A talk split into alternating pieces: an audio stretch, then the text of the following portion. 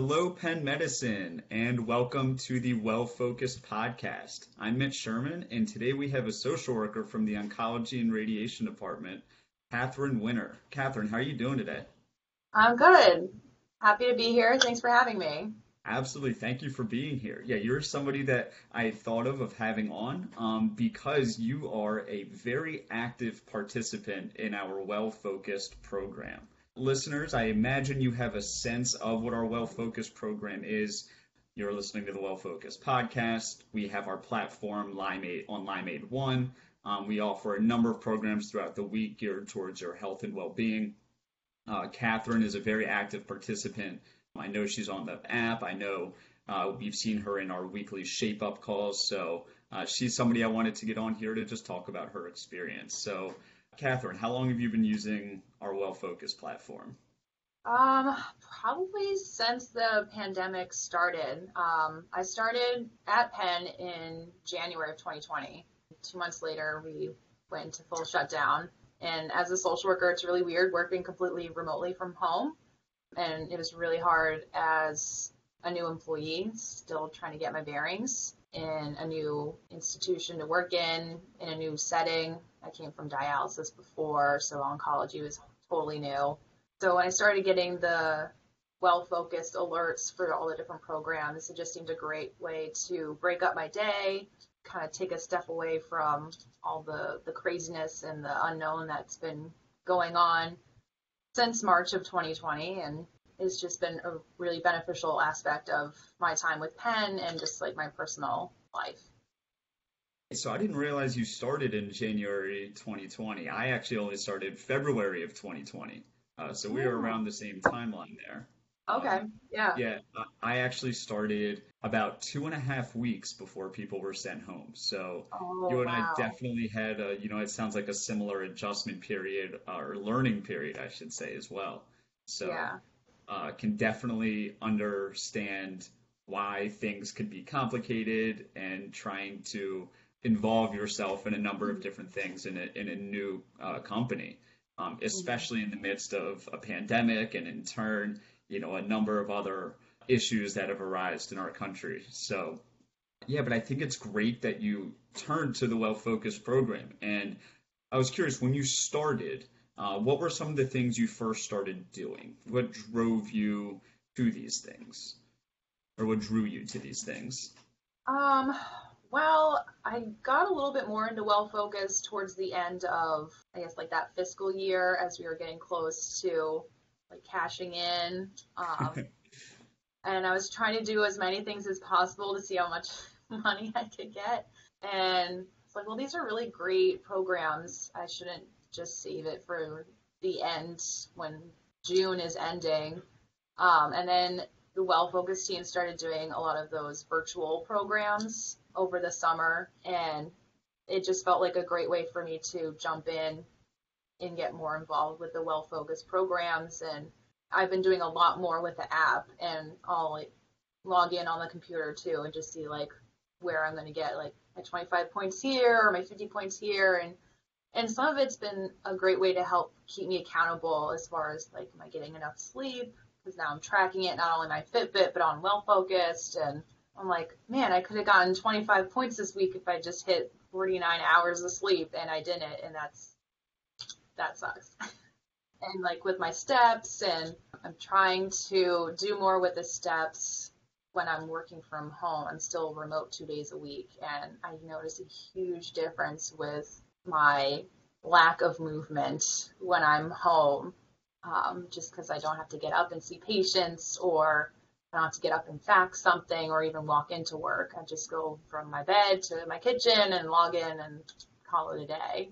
But the programs have been a great way to kind of push me into keeping it more at the forefront of my mind of like I need to do these things and it's it's good for my wallet and it's good for me physically and emotionally.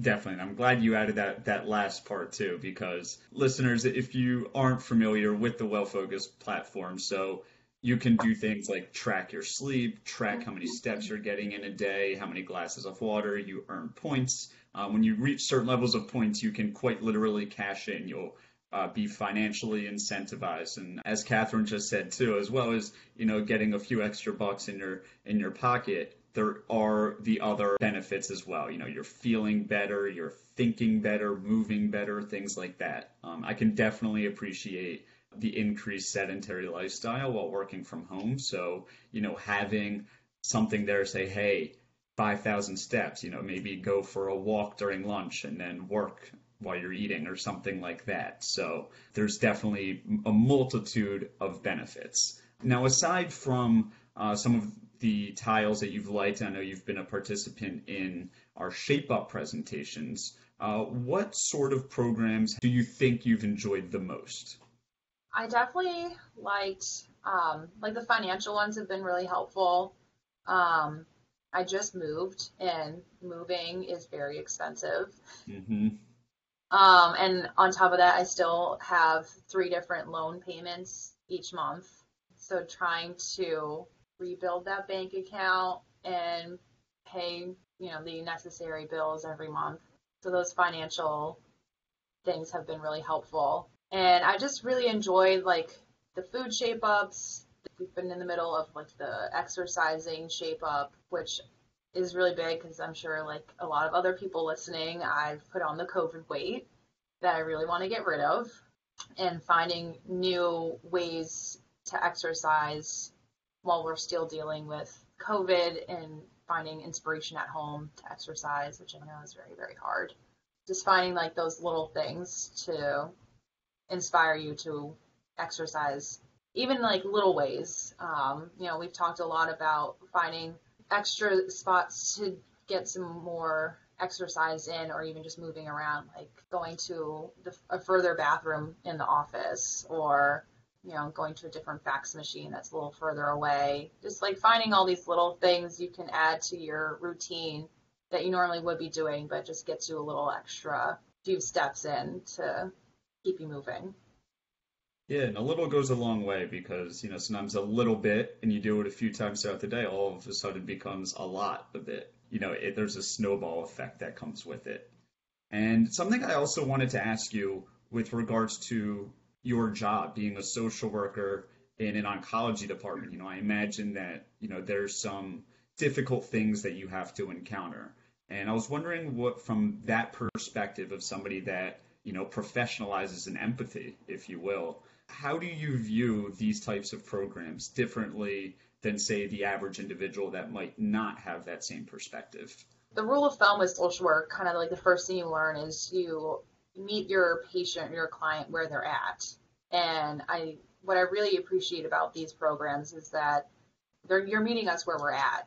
Some people might have no nutritional knowledge or very little exercise experience and they're looking for that motivation to get themselves kickstarted or someone like me who needs a little extra motivation to get back into that routine the approach is just you, you give us the information, you give us the tools that we need, and depending on our level of ability or knowledge base, you know, we can take it where we need to go with it, which has been really great. And um, I really enjoy the stuff with Jessica Yarman, who with the her social work, like self care aspects. Um, I think she's been doing going to be doing that once a month now, which is a really great space for people to come in and just kind of talk about what's on their minds. There's just so much going on in the world. It's hard to keep up with everything that's happening. It's just a whirlwind of things. So to have that space to just unload and it's a safe space, non-judgmental space, which is also very key to the social work realm. It's just great to have that opportunity. Yeah, judgment free is definitely something we love to encourage, and we appreciate you acknowledging. You know, everybody is in a different spot, and you know, say in a presentation, we could have you know 50 to 100 people all trying to get different things from a presentation. So, you know, maybe somebody asks a question and you might know the answer to, but they clearly don't, or maybe they know something that you don't. So, you know, exercising that empathy and acknowledging it's a judgment free zone and proceeding in that manner is definitely something that we really try to aspire for. But yeah, and something else I wanted to ask you as an employee and somebody that we, you know, try to reach and try to make this a better experience for you. Is there any feedback you could provide? It's like, hey, you know, it would be really cool if the well focused team did this. It'd be really cool if the app did that. Um, I think the biggest thing that comes to mind is, you know, there's been a few that I've had to miss because of like scheduling obligations or maybe it's just hard for me to get to if I'm on site. A lot of them have luckily been while I'm working from home and I have the flexibility to to log in, but maybe like record them to share with people later on because I also have an intern this year. So taking that time away for myself if I'm on site might be a little difficult early on in her internship experience or if I'm just on site even without her. So to have like something recorded that I could go back to later on and just to like also hear that dialogue between the other people on the call can be really helpful because it's great to hear other people's perspectives and their ideas as well. That's definitely great feedback, and not the first time we've received that feedback. Um, I'm sure, yeah. Yeah, you know, especially with such a large company and people working literally 24 7 it's definitely an obstacle that that we are aware of and, and trying to uh, get over and i think we are going to start uh, recording sessions kind of on our own just because mm-hmm. you know some people might not want everybody to know that they're on one of these calls or something if it's a little sure. more personal um, mm. but jana emily and i uh, listeners they're also part of the well focused team um, we're going to start recording our own sessions and posting them somewhere so awesome feedback. We hear you, and we will be implementing some changes. Now, when I end these podcasts, I always like to end them in a fun question that's either related or not so related to the topic. Um, so this is going to be posted. You know, we're approaching Halloween, and I wanted to ask you what mm-hmm. your favorite Halloween costume was ever. Ooh, um, the toss up. I'm from Vermont, so growing up, you always had to make your Halloween costume a little bigger to fit a snowsuit underneath. So kind of ruined a lot of Halloween costumes as a kid. Um, so oddly enough, I think my I have two. Uh, my two favorites were of recent years as an adult. Um, I was Where's Waldo, and I wore that to PCAM, um, which people got a huge kick out of. It was a little strange walking around the main floor um, as Where's Waldo and everyone's looking at me. Um, but I think the one that really took the cake was I dressed as um, the TY Beanie Baby Peanut the Elephant. Okay. Wow, I TY got, Beanie Baby. That is a yeah, throwback. Thrown it back, yeah.